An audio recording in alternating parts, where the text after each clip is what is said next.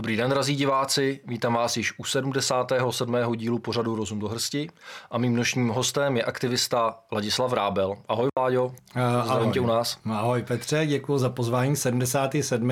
rok jsem se narodil, to je velmi šťastný číslo, takže děkuji za pozvání. Eh, doufám, že bude i šťastný ten projekt, který dnes představíme, ale k tomu se dostaneme později. Jak jsi se vlastně, Láďo, dostal k tomu politickému aktivismu? No tak eh, byl jsem, řekněme, bylo mi 20 let, nebo lehce hmm. přes 20. Eh, provozoval jsem pizzerii v Českých Budějovicích. Došlo tam k tomu, že jsem se dostal vlastně do domu, kde v prvním patře bydlel témník magistrátu, to znamená ředitel úřadu pro 500 lidí, který má pod sebou všechny ty živnostenské úřady a tak dál, který se hlásí k tomu, že chodil do školy s knížetem z Luboké, a jestli nevíš, co je kníže z Hluboké, tak eh, to jenom tak vysvětlím. To prostě existuje taková hospoda na Hluboký, Hluboká nad Vltavou. A když někdo chce něco postavit, nebo chce udělat nějaký veřejný projekt, chce udělat solární elektrárnu, nebo chce vy, vykopat díru na, ve Vltavě, tak nejdřív jede právě na tu hlubokou, tam zajde za tím člověkem a řekne mu, prosím tě, tohle bych chtěl udělat, můžu nebo nemůžu. A když on mu řekne, že může, tak ten člověk to teprve může dělat a prvních 10 nebo 15 eh, jde právě tadyhle tomu člověku a potom se řeší finance dál.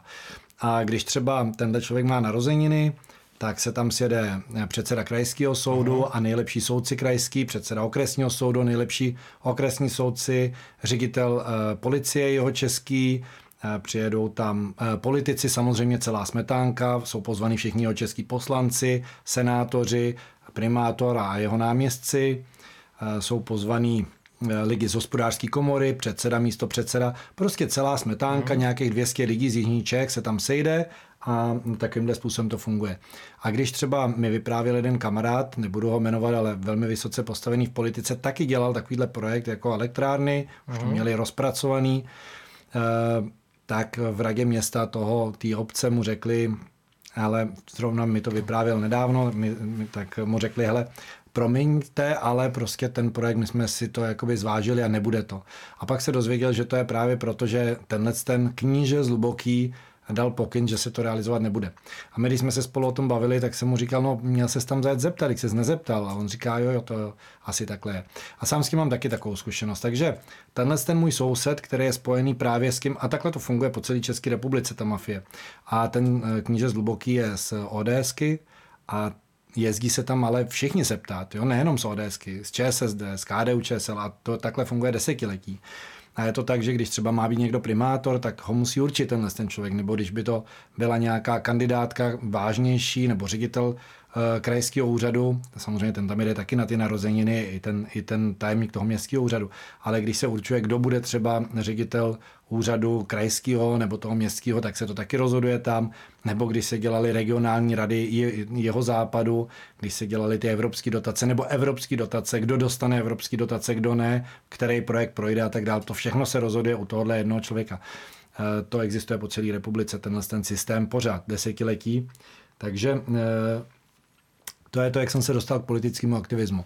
Ten člověk, který bydlel nad e, tou pizzerií, kterou jsem začal provozovat, tak slíbil ten podnik někomu jinému a rozhodl se, že mě prostě z toho podniku dostane nebo z toho domu. Zařídil mi podvodem výpověď z nájmu a ty výpovědi jsem se bránil 8 let soudně a mezi tím jsem začal popisovat ty věci na internetu, takže jsem začal psát o korupci. A lidi mi začali nosit korupční případy z celých jižních Čech, tak jsem je zveřejňoval, psal jsem web o tom, eh, Národní knihovna ho začala ten web sama od sebe eh, archivovat, protože jim to připadalo jako zajímavý a mezi tím padlo několik primátorů, padnul tajemník. A tadyhle mám takový, takovou krabici novin, kde prostě se píše o těch kauzách, o kterých jsem psal, o té mojí kauze. V televizi to bylo, v občanském džuru, takže to byla poměrně známá věc pro, jižní, pro jeho Čechy, prostě no. skoro pro všechny to je velmi známá věc. No a takhle jsem se dostal k aktivismu, začal jsem bojovat proti korupci. A u toho samozřejmě eh, jsem eh, se dostal do finančních potíží, protože eh, ten, ten ředitel toho úřadu městského, tak potom mi třeba vyprávěla e, ředitelka živnostenského úřadu, že jí volá večer domů, aby tam poslala znovu kontrolu k nám a znovu kontrolu, nebo e, vedoucí odboru dopravy, že nám nesmí povolit před zahrádku a proto jsem třeba dostal 100 tisíc a pak 200 tisíc a pak zase další 200 tisíc za otevření před zahrádky. Takže probíhal takhle osmiletý opravdu tvrdý boj, kdy na jedné straně stál 20-letý kluk, který prostě řekl, že neustoupí, že prostě si bude hájit eh, svoje a když viděl, kolik je korupce, tak to začal o tom veřejně psát, takže vlastně se ze mě stal nějakým způsobem novinář, taky jsem psal do novin. Mm. A na druhé straně stál ten skorumpovaný systém, který mě likvidoval. Takže takhle jsem se dostal k aktivismu. O víkendu proběhly uh, volby na Slovensku. Vyhrála strana Smer SD Eh, Roberta Fica, asi o 6%, na druhé bylo progresivní Slovensko. Eh, jak se díváš na tu situaci? Povede se eh, Robertu Ficovi sestavit vládu, nebo je možný, že by to progresivní Slovensko přetáhlo tu druhou sociální demokracii hlas na svoji stranu? Petře, to nevím, jestli se to podaří, podaří, to samozřejmě nezáleží nějak na mě, to záleží hmm. na tom, jak budou ty politici se domlouvat, jak se dohodnou. Tady bych prostě nerad spekuloval, protože to nemám rád úplně hmm. spekulovat, ale hmm. uh, spíš bych k tomu řekl jinou věc. Hmm. Podívej se, jakým způsobem uh, na to reagovali naši politici. Hmm.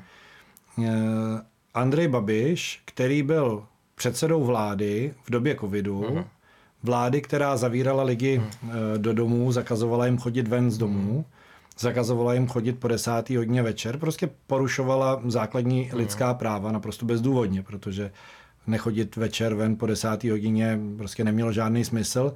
My jsme tou dobu jezdili hodně do Srbska, tam to fungovalo všechno otevřené a věci fungovaly ve Švédsku. Takže se ukázalo, že ty věci vůbec neměly žádný význam.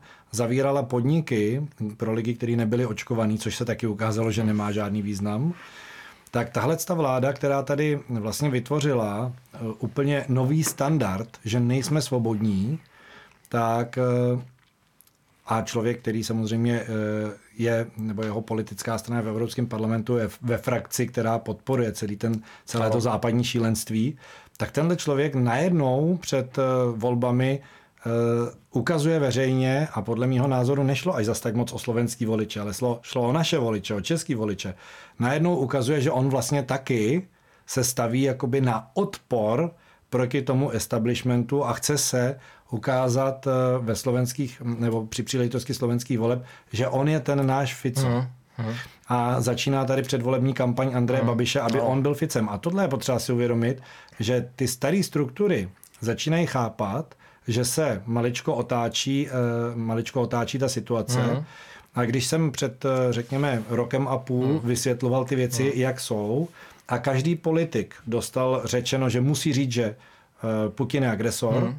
tak najednou ti politici po roce a půl, když vidí, že se to jakoby začíná měnit, tak začínají přebírat ty myšlenky, o kterých jsem mluvil před rokem a půl a nejenom se snaží stavět do tohohle světla. Hmm. Stejně tak eh, to udělal Jindra Reichl, že, který okamžitě napsal velkou gratulaci, přestože ještě před měsícem jsme na tiskové konferenci politické strany pro k demonstraci na Václavském náměstí 16.9. slyšeli, že pro jednoznačně není strana, která by byla proti režimní, že pokud to někdo říká, že to je lež, že z východu nepřišly žádné hmm. dobré věci, že jsme z východu dostali jenom ponížení, zlo a nevím, co všechno špatného, že Rusko je špatná země a že NATO je nejlepší nebo nejdůležitější organizace na světě. Teď, eh, eh, teď prostě opravdu říkám to co, to, co jsme se doslechli, že NATO je nejdůležitější organizací na světě a že vystoupit z NATO a z Evropské unie nemůžeme, protože jsou to pro nás životně důležité organizace.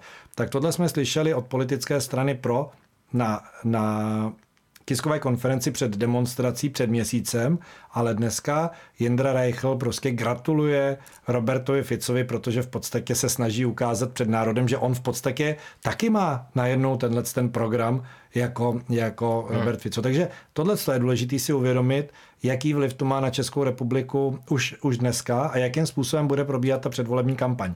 A ta předvolební kampaň, pakliže ty situace půjdou tím směrem, tak jak jdou, jak jsem předpokládal, hmm. že půjdou, tak prostě je potřeba počítat s tím, že za dva roky se u nás může rozehrát stejný scénář, kde Pellegrini bude symbolizovaný Jindrou Reichlem, Robert Fico bude symbolizovaný Andrejem Babišem a český národ bude v hysterii, aby vyhrál hlavně Andrej Babiš, protože on je zárukou svobody a hlavně, aby ten Jindra Reichl to s ním postavil.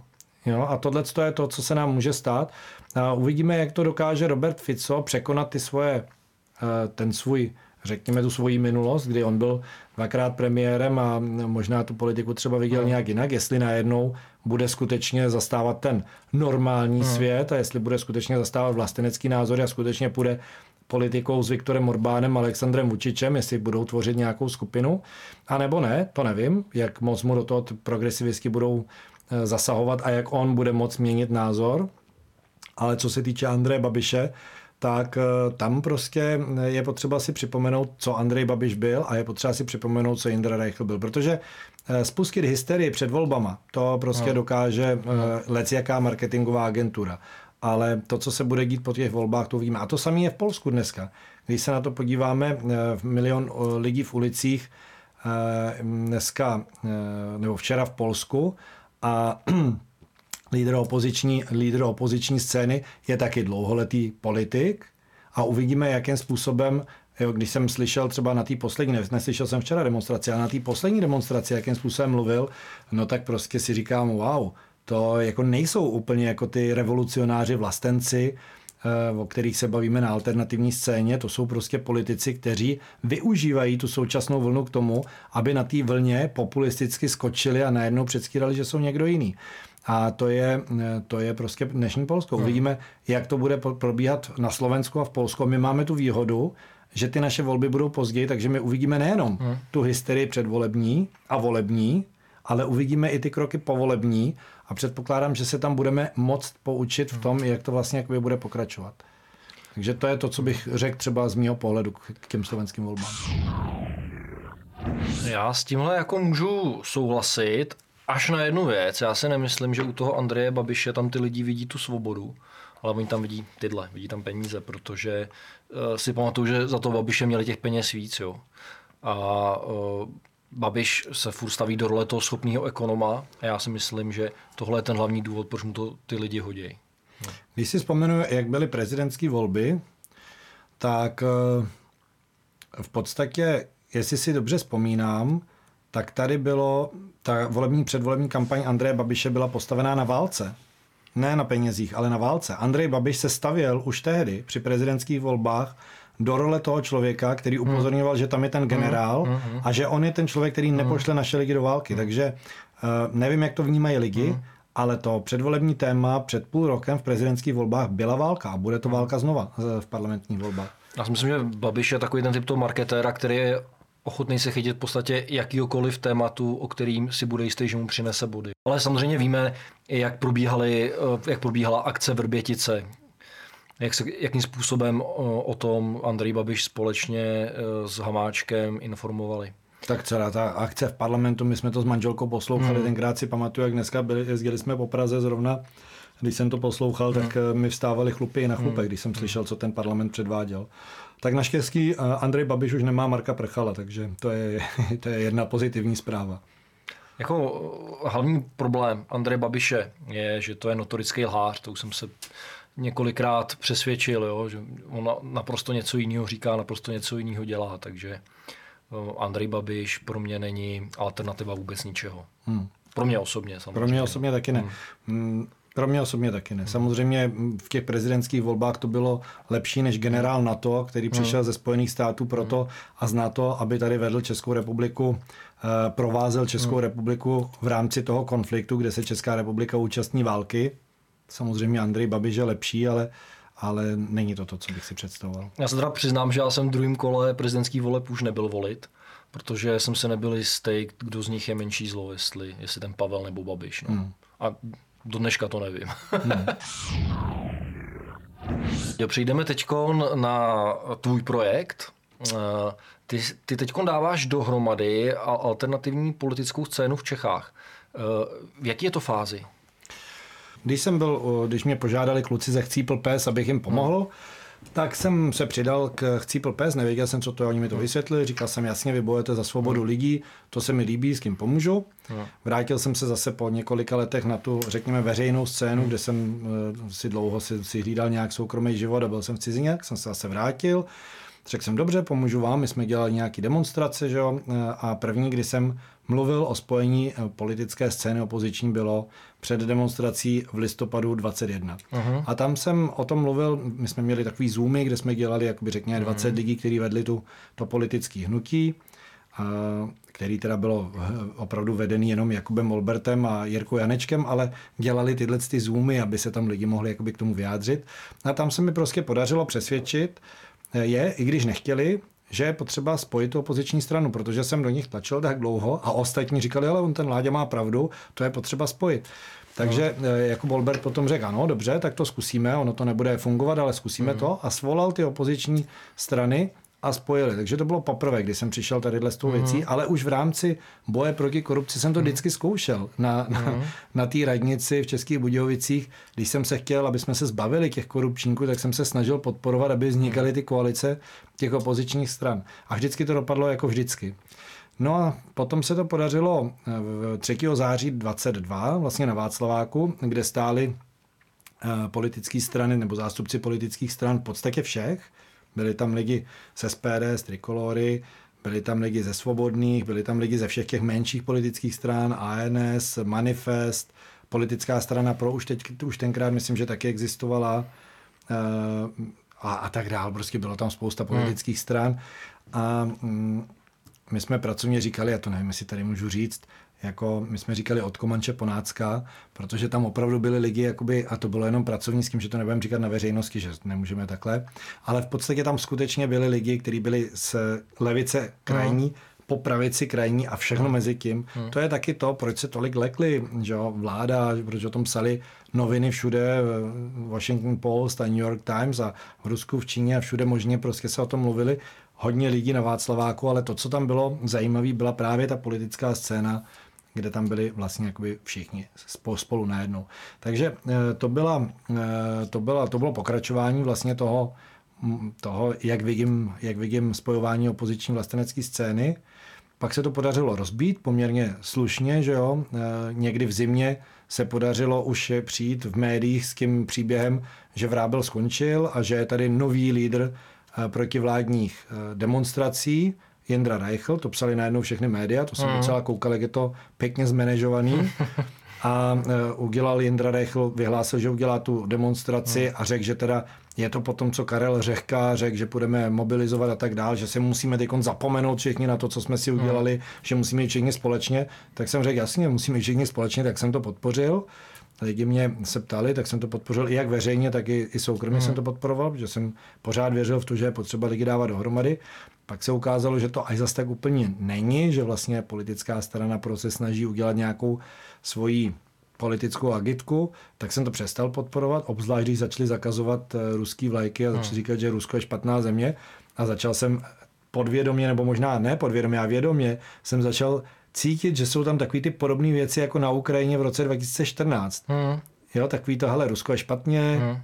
tady bychom, tohle bychom měli zakázat s tím Ruskem, my jsme jako mhm. Západ hmm. a tak dál. Trestní oznámení na kluka za nášivku Wagnerovců a tak dál, Trestní že? oznámení, že podporuje hmm. genocidu hmm. a že podporuje váleční zločiny, že je potřeba, aby hmm. se to vyšetřilo, hmm. že je potřeba, aby eh, orgány činní v trestním hmm. řízení konaly a tak hmm. dál. Prostě maníry jak za minulého režimu za mě, proto jsem to přestal podporovat.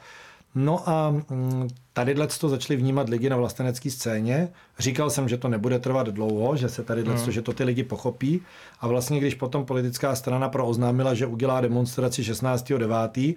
a začali velmi jasně a tvrdě říkat, že jsou pro NATO, především doktor Vacek, který vlastně připravoval smlouvy pro Českou republiku, pro vstup České republiky do NATO a začal, jak u paní Bobušíkové, aby bylo jasno, tak na tiskových konferencích, tak jinde prostě říkat, že NATO je nejdůležitější organizace na světě, že to je pro nás záruka hmm. bezpečnosti. No tak tím jasně politická strana pro ukázala, že stojí na straně Západu a NATO, No a tam jsem tenkrát natočil docela, ve Španělsku jsem natočil takový video, kde jsem lidem vysvětloval, podívejte se, tady prostě v roce 2021 ve volbách do poslanecké sněmovny přišla ta pěti koalice uprostřed covidu nebo na konci covidu, kdy covid bylo to téma, kdy bylo téma uh, obnovit ekonomiku, hmm. to bylo téma tak oni přišli s tím, že patříme na západ. Tak jsem si říkal, proč s tím přišli? Teď to je úplná blbost. Teď měli hmm. přijít s tím, že opraví ekonomiku po covidu. To by byla přece eh, kampaň, jak by vyhráli volby. A oni přišli s tím, že patříme na západ. A pak mi došlo, že vlastně tohle to bylo připravené už v téhle uh-huh. kampani. Uh-huh. Že to je, proto byla ta kampaň taková.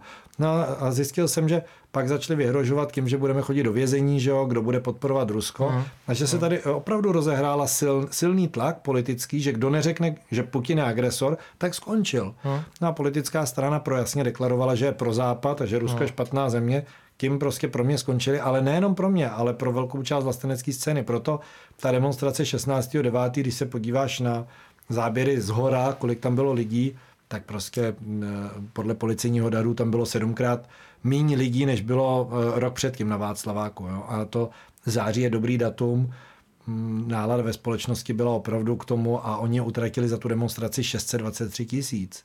My jsme tu demonstraci rok předtím udělali za 180 oni za ní dali víc než třikrát tolik, to znamená, oni museli platit autobusy, aby tam ty lidi sváželi, obrovské reklamy. A stejně tam přijelo tak málo lidí, takže jsem řekl, ano, eh, je vidět, že vlastenecká scéna se podařilo pořádně, aby se rozpadla, na to jsme čekali, protože eh, mě se ptali, počkej, kdo si mě to ptal, v nějakém pořadu si mě ptali, jak poznám zrno od plev. No, někdo si mě ptal, jak si nespomínám, kdo. Jak jsem říkal, vezmeš pšenici, pořádně ji rozdrtíš, foukneš co odlítne, to jsou plevy a co zůstane, to, je, to, je, to jsou ty zrna. A my jsme právě teď v té situaci, kdy se to rozmlátilo mm. na mhm. padrť, no a teď je potřeba fouknout, no a to, co zůstává, to jsou zrna. Mm. Takže jsem řekl, ano, eh, my jsme potřebovali, aby se to rozpadlo, aby jsme mohli zjistit, kdo je kdo, aby se to ukázalo. A za mě prostě přišli, přišel teď okamžik znovu spojit tu vlasteneckou opozici. Proto jsem vzal telefon hned po tom 16.9. a začal jsem volat lidem.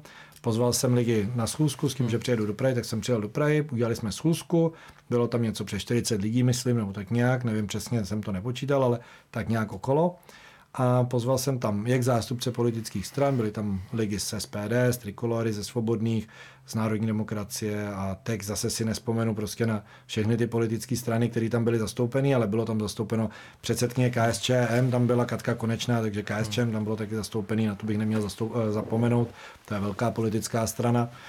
No a pozval jsem tam taky aktivisty různý, zajímavý, uh, umělce, experty, byl tam třeba Honza Skalický a Ivan Noveský z Národní rady mm. obnovy, oba dva jsou místopředsedové, potom co Jirka Havel odešel z Národní rady obnovy, takže tyhle ty dva místopředsedy Národní rady obnovy a, a poprosil jsem Janu Bobušíkovou a Hanku Lipovskou, aby bylo jasno, jestli by mi nepomohli s tím moderováním. Mm. Oni řekli, že jo, že prostě ta situace opravdu, jako jestli se nespojíme jako vlastenecká mm. scéna teď, že to nepůjde. Takže mi slíbili, že tam udělají to úvodní slovo a udělali jsme, hmm. udělali jsme tuhle tu schůzku. Hmm. Na té schůzce vlastně primárním cílem bylo to vysvětlit lidem, že eh, jak vypadají ty čísla, kolik stojí předvolební kampaně, hmm. jakým způsobem vypadají volební výsledky, že ty nejlepší strany dosáhly někde tady, přičemž tady teprve dostávají nějaký peníze a tady je teprve lajna pro vstup do poslanecké sněmovny a že jediná šance jak uspět ve volbách parlamentních, jakým způsobem projít do poslanecké sněmovny a ovlivnit chod země politickým směrem, protože to, co se snažím, jsou demonstrace, ale zároveň si myslím, že je potřeba to zkusit mm. i na mhm. té politické scéně. No tak jakým způsobem se dostat do poslanecké sněmovny? Jediná možnost, když jsme to skalkulovali a, a Hanka Lipovská učí matematiku a statistiku, ono to tam ukázala v grafech. Jediná šance je, když se ta vlastenecká scéna spojí. Jinak mm. projde SPD s trikolorou, ale ostatní mimo parlamentní politická scéna nemá šanci. Takže ty lidi si to uvědomili a vlastně závěrem toho bylo po pěti hodinách jednání nebo šesti hodinách jednání, že jsme řekli ano, my máme, my máme, jsme se dohodli na tom, že chceme jít spolu, že chceme jít společně, že ten postup by měl být společný, jak do evropských, tak do senátních, krajských no. i parlamentních voleb. Do těch evropských myslím, že už se to nepodaří uh, úplně dát dohromady, protože už existují různé dohody, různé koalice menší a, ale do těch dalších už bychom měli se dohodnout. A Druhá věc je, že jsme si vydefinovali to, co, eh, o čem jsme mluvili, ten nejmenší společný jmenovatel, protože každá z těch stran má maličko jinak svoje programy a to je potřeba těm stranám nechat. Mm. Ale abychom mohli jít společně, tak jsme potřebovali vydefinovat nejmenšího společného jmenovatele mm. a toho jsme vydefinovali jako čtyři věci. Mm. Okay. Tak povídej. A ty čtyři věci? OK. Tak první věc eh, je, která tam zazněla opravdu velmi málo, ale v okamžiku, kdy zazněla od bezpečnostních expertů, že jsme hmm. tam měli několik bezpečnostních expertů, byl tam David Bohbot, hmm. který současně eh, byl dříve u Svobodný jako bezpečnostní hmm. expert, jak je v Trikoloře, byl tam Michal Svatoš, eh, tak ale od Davida Bohbota právě zazněly ty věci ohledně války. Byl tam Ivan plukovník Ivan Kratochvíl, uh-huh tak tyhle, ty, eh, tyhle ty pánové, když začali mluvit o tom, co nás čeká z hlediska války a z hlediska lidí, kteří budou přicházet z Ukrajiny, možná i třeba i v tlupách a možná i ozbrojení a za jak dlouho to asi tak předpokládají, tak jsme si uvědomili všichni, že prostě ta situace je vážná. Takže eh, když jsme se bavili o válce, tak prostě jednoznačně jsme se shodli na tom, že nechceme podporovat v žádném případě válku a chceme usilovat o mír. To znamená žádný zbraně, snaha vystoupit eh, z těch eh, z vojenský, eh, řekněme, z vojenské aliance NATO, mm. ale mhm. nebylo to takhle tvrdě. Nebylo to takhle tvrdě definovaný, protože možná ne každý bude chtít vystoupit přímo z NATO, ale to, že prostě chce, chceme, shodli jsme se na tom, že je potřeba dělat ty věci tak, aby jsme se snažili zabránit tomu, aby Česká republika byla ve válce. Za mě to samozřejmě znamená vystoupit na to, z NATO pořád. Hmm. Hmm. Nevím, jak to budou mít ty ostatní, ale musíme udržet ten, uh, musíme udržet ty, ty společní jmenovatele tak, aby nás neroštípali. Hmm. Takže prostě vydefinovaný to bylo zatím tak, že chceme, abychom eh, nepodporovali válku, abychom usilovali o mír. Druhá věc, o které jsme se bavili, ta tam zněla úplně nejvíc, tak nechci, aby to zaznělo z mojí strany nějak špatně, není to můj pohled, bylo to, že Česká republika je na tom ekonomicky špatně a že ta ekonomika vypadá velmi špatně, to znamená, jakým způsobem bychom měli pracovat v nějakých náznacích, jsme tam o tom mluvili, aby Česká republika ekonomicky na tom byla líp. Eh, co mě se týče, tak připravuju nějaký návrh změny daňového systému a tak dále. S dalšíma lidma se o tom bavíme. Takže to, to, ta druhá věc, o které jsme se bavili, je prosperita státu. To je jednoznačně věc, kterou budeme chtít procesovat. Ale to chce každý, že jo? Hmm. Prosperita státu, to zní krásně. Ale my jsme se bavili o těch jakoby, nebezpečích, jak vypadají pro Českou republiku a šli jsme eh, jak do potravin, do samostatnosti, soběstačnosti, do energií a co s tím udělat tak dál. Takže eh, těch věcí, těch věcí v oblasti ekonomiky bylo uh, hodně na můj vkus, až moc, ale lidi to trápí. Potom třetí věc byla svoboda. Uh, tam jsme si hodně notovali s Nelou Liskovou třeba, protože uh-huh. Nela Lisková vysvětlovala, jakým způsobem v tuhle chvíli likvidovaná uh-huh. ekonomicky, což, co mě se týče, tak za těch 20 let aktivismu už mám trošičku náskok, protože už se podařilo těch 50 lidí, kteří pracovali, který jsem řídil v těch našich podnikách, tak už se mě podařilo dostat do insolvence, dneska do konkurzu, takže tuhle tu záležitost už mám za sebou, je co, jak, jak, jak to vypadá ta ekonomická likvidace, je to nepříjemný, ale znám to, to je to, co ten režim dokáže. Ale taky většina z nás má eh, většina z nás má tu zkušenost s tím, jakým způsobem se likviduje svoboda slova svoboda politického názoru. Už jsme tady o tom mluvili, o těch odznáčkách, který v podstatě Jo, ty, ten odznáček Wagner Group, což je v podstatě politický hmm. názor, hmm. nebo odznáček Z, to je vyjádření politického názoru. Ale ve finále můžeš být jenom nějaký nadšenec do vojenství, jo? nebo něčeho takového. Samozřejmě. Třeba Lemmy Kilmeister eh, z Motorhead, ten, ten nosil nacistický uniformy, že jo? Jo. OK, protože se mu líbili. Ale a případě... nikdo, nikdo za to nezavřel, jo? Takže pro mě, pro mě tohle naprosto nesmysl vůbec nějakým způsobem jako postihovat, jo, tyhle ty věci. Je, ale když půjdeme na dřeň, Petře, tak eh, Kuba Jašek jasně vypověděl na policii, že on má ty věci, protože on podporuje ruskou armádu v tom, hmm. že osvobozuje na Donbase lidi od nacismu, který je na ně páchaný. Ukrajinským hmm. režimem. Hmm. To je jeho legitimní názor. To není žádná podpora genocidy, to není žádná podpora nacismu. To je podpora toho, že jsou lidi zachraňovaní od nacismu. To je úplný opak. To znamená, Uh, on neříkal, že to má jenom na ozdobu, on jasně řekl uh, svůj politický názor a to je politický názor. A na ten on má podle ústavy, podle deklarace Eh, podle listiny základních práv a svobod, na ten on má právo. A v okamžiku, kdy my tohle potíráme, tak nemáme svobodu politického hmm. názoru. To znamená, že jsme v totalitě. Hmm, ano. Úplně, úplně čistě asi. Takže o tomhle jsme se bavili, eh, co mě se týče, ta věc jde mnohem, mnohem hmm. dál. Je to součást nějakého dlouhodobého plánu na vytvoření té globalistické jedné světové vlády. Hmm A lidi si v České republice neuvědomují, že to, co se děje v České republice, se děje všude. Hmm. Tahle ta věc probíhá po celém světě. To není no. problém České republiky. To je prostě všude. Všude se děje tato věc, že se umlčou lidi. Na celém západě se přijímají zákony, protože ty zákony přichází od OSN, potom prochází do Evropské unie, pak jdou do jednotlivých zemí a ty zákony padají jako, jak se to říká, ten zákon padajícího zákona hmm, hmm. a dopadají až na nás. A ty zákony, jako třeba teď uh, platí od léta nově uh, zákon o ochraně digitálního prostoru, sociální média musí být hlídaná, když ty hmm. vysíláš, tak máš zákonný práva a povinnosti taky hlídat, co tam vysíláš. To znamená, a, budou fakt checkři, kteří budou ověřovat ty jednotlivé kanály, budou dávat ty vlaječky, když to bude dezinformace a tak dále. To znamená, my se skutečně dostáváme celosvětově k tomu, že ta celosvětová mafie globalistická, která nám tady e, dává tu agendu 2030, tak celosvětově přes jednotlivé vlády nám zakazuje mluvit. A to je mm, ten třetí věc, o který jsme řekli, že budeme za ní bojovat, a to je svoboda s tím samozřejmě souvisí svoboda projevu, svoboda e, slova, svoboda politického názoru.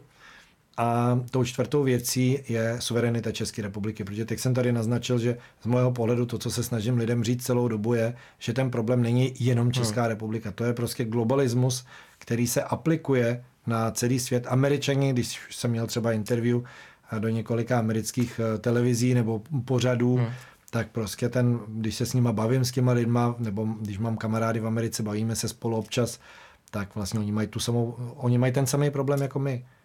Oni mají ten samý problém jako my. Amerika to není tak, že Amerika je země, kde lidi žijou svobodně a Amerika aplikuje nějakou svoji mezinárodní politiku na ostatní země, aby ty byly nesvobodní. Ne.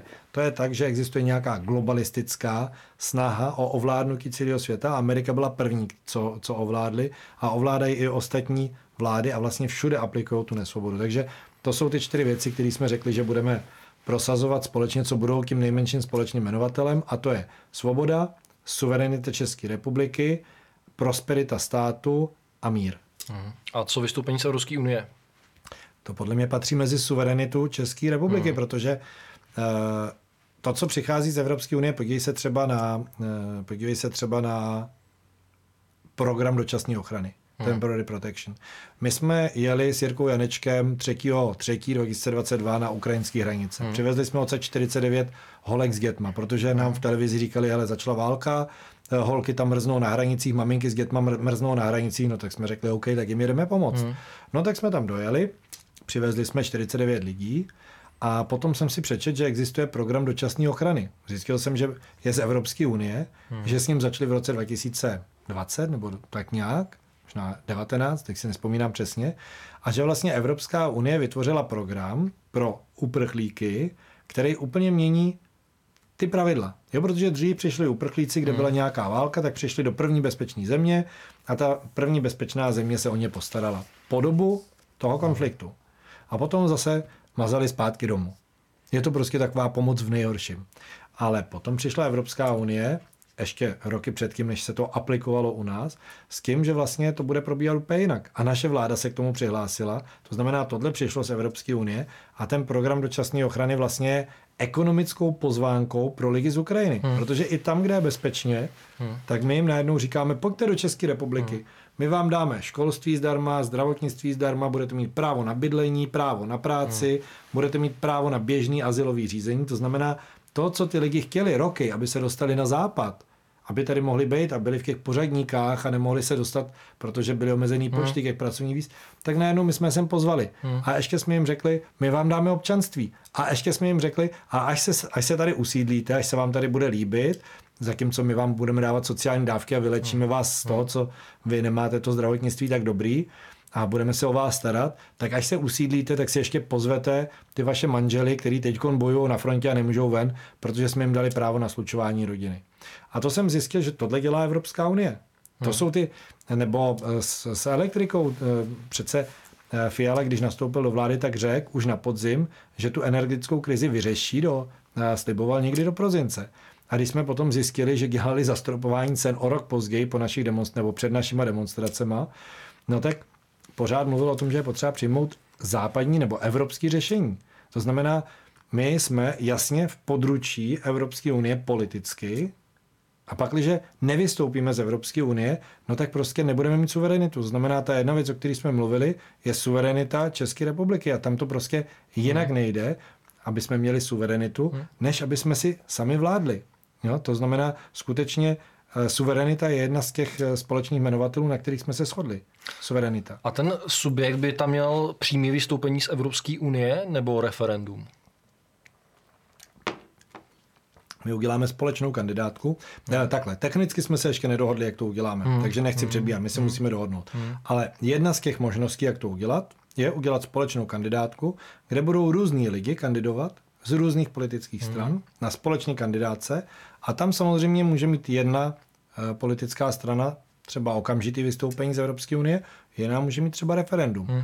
Jo, to se prostě nebije. Když jdeme hmm. stejným směrem, ty technikálie můžou být maličko rozdílní, ale ta logika toho je, aby jsme se dostali do parlamentu, tak musíme najít společného jmenovatele. A tam samozřejmě v těch věcech, ve kterých se rozcházíme maličko, zatímco jdeme stejným hmm. směrem, tak ty dáme do takové té šedivý hmm. zóny a nebudeme se o nich hádat, protože bychom se nikdy nespojili. To znamená, dáme je do šedivé zóny, najdeme klíč, jakým způsobem spolu jít, jakým způsobem spolu kandidovat, jak rozdělit mandáty potom, projdeme do parlamentu hmm a potom, jak budou rozděleny mandáty, tak ty lidi začnou prosazovat ty programy hmm. svých politických hmm. stran. To zní logicky, no. Jako ono je něco úplně něco jiného předvolební ko- koalice a povolební, že jo? To si je třeba ano. ujasnit, no. Ano. Ta předvolební ko- koalice je výhodná pro všechny v tom, že pokud budeš mít například tři strany a každá bude mít 5%, tak máš dohromady nějakých 15 mandátů třeba. Pokud to bude jedna strana a bude mít 15%, tak už to není 15 mandátů, ale třeba 30. Že jo? Takže ono to je výhodný i co se týká pak těch povolebních zisků. Je to taky kvůli hranici hmm. pro vstup do parlamentu a tak dál, ale to jsou technikálie pro mě... Eh, ale důležitý. Jasně, eh, na to jsou lidi, kteří jsou hmm. experti, kteří se tím zabývají. Pro mě je důležitý ty lidi, každý by měl dělat hmm. to, co umí. Pro mě je důležitý těm lidem zavolat a říct jim, hele, takovýhle je problém, hmm. pojďte si sednout, pojďte se všichni potkat, protože nevím, jestli by někdo jiný mohl ty lidi obvolat a říct jim to, jestli by měl tu důvěru, aby ty lidi přišli. Co mě se týče, tak prostě lidi viděli, když jsem svolal 3.9. demonstraci hmm. a řekl jsem, hele, svolávám všechny ty hmm. politické strany a nezaložím politický hmm. subjekt, hmm. abyste měli tu důvěru a řekl jsem jim to už předtím, 8. Hmm. května, tak toho 3.9. přišli, protože 8. května jsem jim to slíbil, že nezaložím, když budou na tom pódiu všichni a oni ne, nezaložil hmm. jsem, tak přišli i 3.9. Hmm. a když jsme měli ten plný Václavák, tak mě hromada lidí říkala, hmm. je potřeba založit politický subjekt. Hmm. Tak jsem říkal, ne, to neudělám, protože jsem to slíbil těm politickým stranám, že to neudělám. To by bylo zneužití toho, že oni přišli hmm. a že podpořili ten společný projekt. Tohle hmm. musí být společný projekt. E, potom se to stalo tak, jak se to stalo. A na jaře, když už bylo tři čtvrtě roku potom, jsem oznám, když už jsem měl úplně zlikvidovaný jméno médiema, tak jsem oznámil, že založíme politický hnutí Česká republika na prvním hmm. místě. Jo, to, už, to už předpokládám, že to už není nefér vůči těm lidem. A oni, protože věděli, že jsem se k ním choval fér, tak teď, když jsem jim zavolal, tak všichni přišli.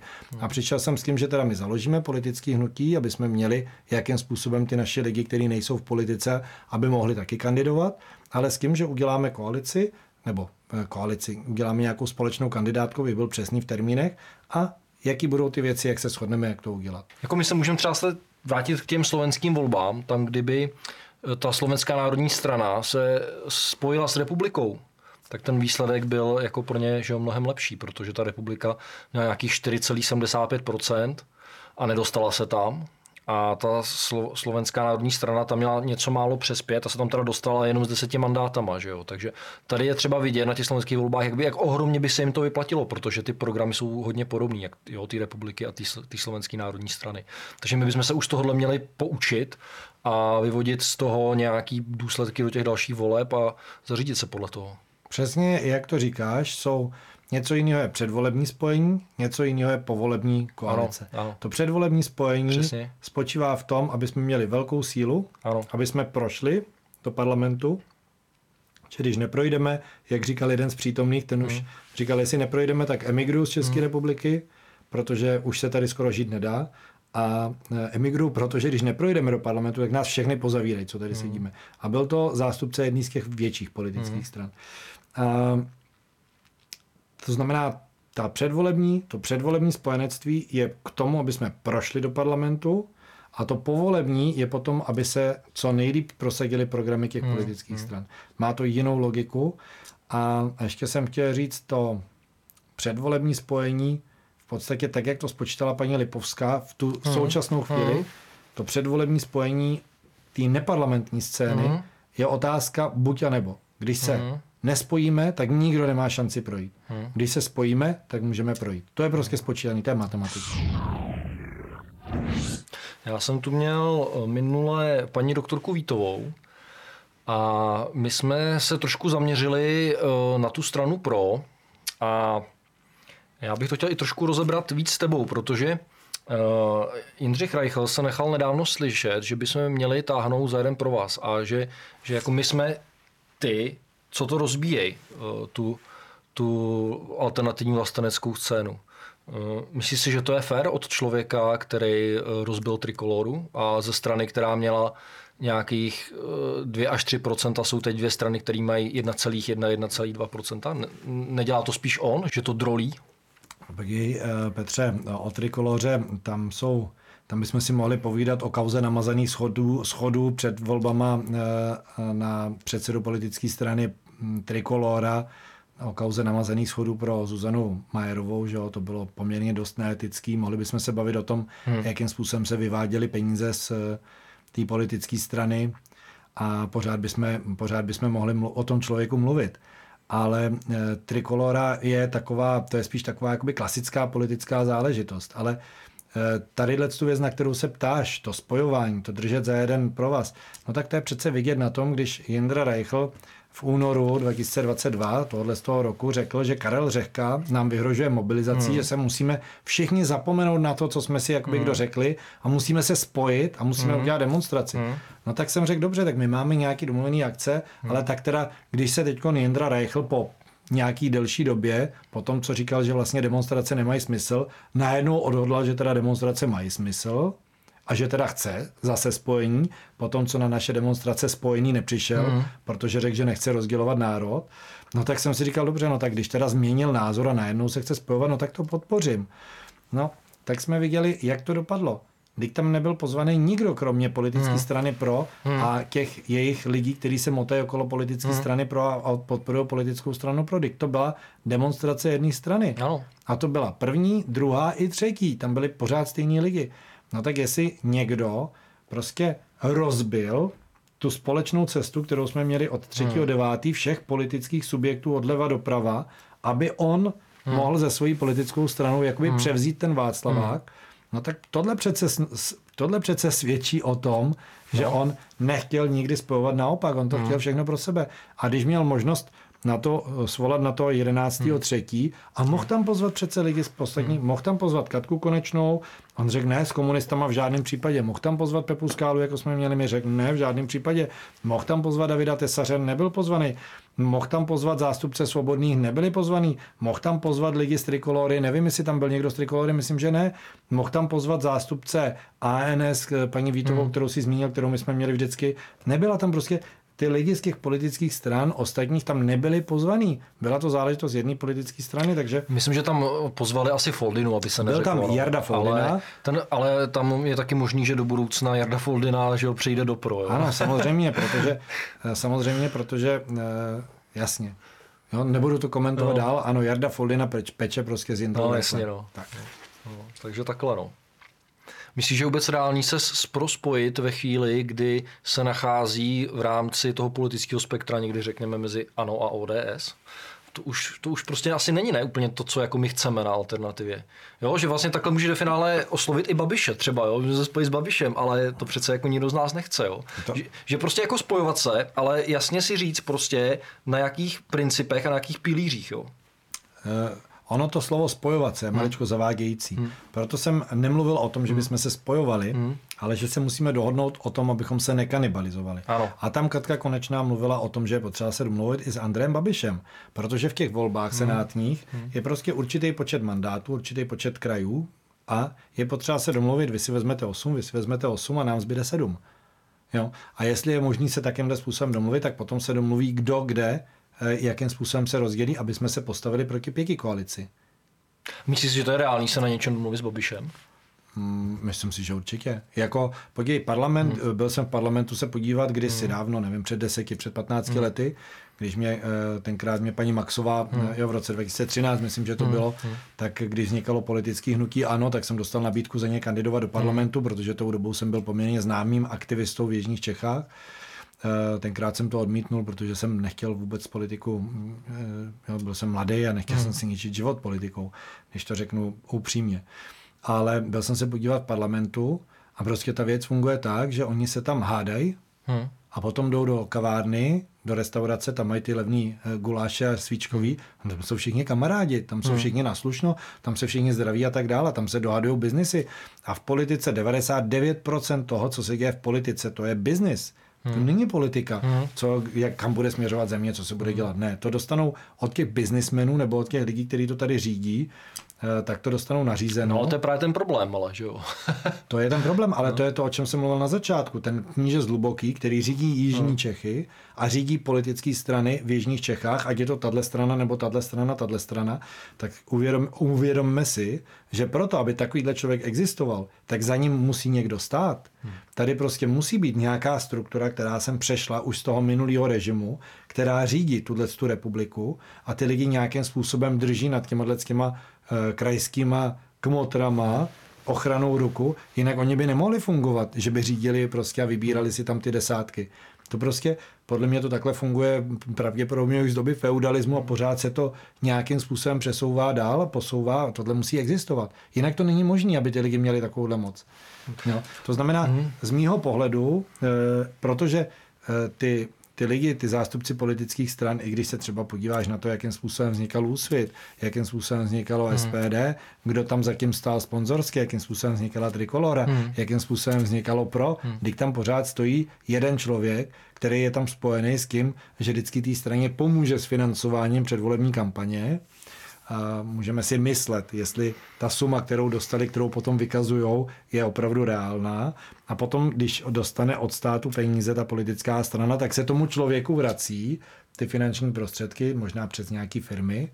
A můžeme zase spekulovat o tom, jestli ty peníze, které se vrací z té politické hmm. strany, jestli jsou reální, nebo hmm. jestli jsou nějakým způsobem vyváděny nějaký jiný peníze. To jsou spekulace, jo? nebo o tom si můžeme něco myslet. Samozřejmě hmm. tady neřeknu, Eh, neřeknu informace nějaký zákulisní, nejsem blázen. Eh, a tyhle ty všechny politické strany prostě mají společný ligy nebo společného člověka, který tam poskytuje nějaký jakoby finanční pomoci.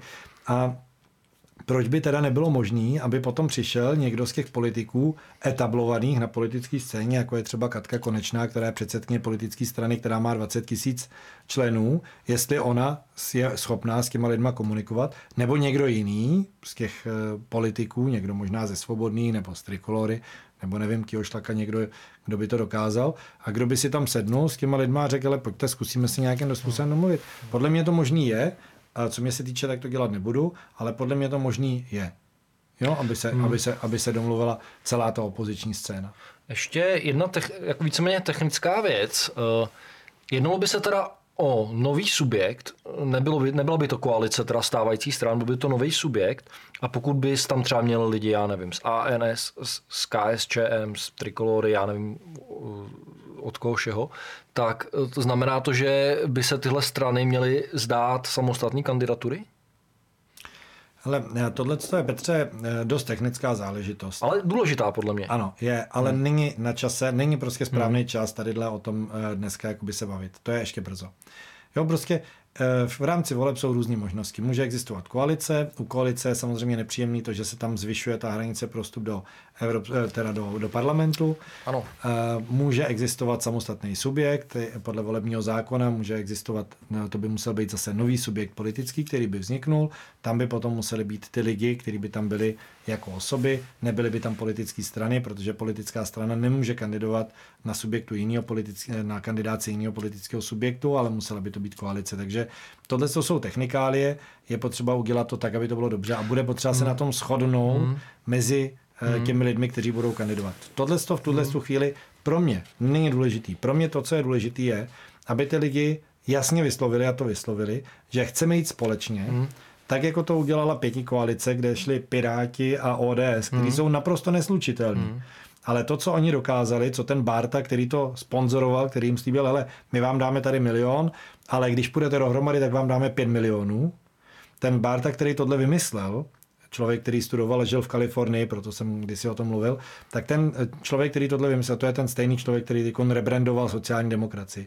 Tak eh, ten člověk, který tohle to vymyslel, tak jim jasně řekl, vy musíte držet pohromadě, i když nemáte společní programy, ale to bude vaše síla, a vy tímhle způsobem projdete do těch vládnoucích struktur a takovýmhle způsobem budete vládnout. To, co my potřebujeme, je využít tohleto před volbama, ne po volbách, ale před volbama, proto, aby jsme z těch malých trpaslíků politických, který nemají žádnou šanci samostatně nikdo projít, aby jsme je dali dohromady a řekli, my teď půjdeme společně a ty dva roky budeme dělat společně předvolební kampaň. To je prostě ta cesta. A jestli se dohodneme v rámci té mimo parlamentní v rámci té mimo parlamentní skupiny, řekněme toho společenství vlastenců. Jestli se dohodneme ještě, jestli to někdo dokáže s politickou stranou pro, s, politickou, s politickým hnutím ano, na tom, že nám nebudou v některých krajích překážet v tom, aby jsme tam postavili ty senátory, a za to my jim nebudeme v jiných krajích překážet, hmm. anebo jestli si to tam rozdáme na férovku, to je druhá věc. Z mýho pohledu prostě jsou možnosti obě dvě, ale to je druhá věc. A to, jestli Eh, to není dneska na pořadu dne, ty možnosti tady jsou.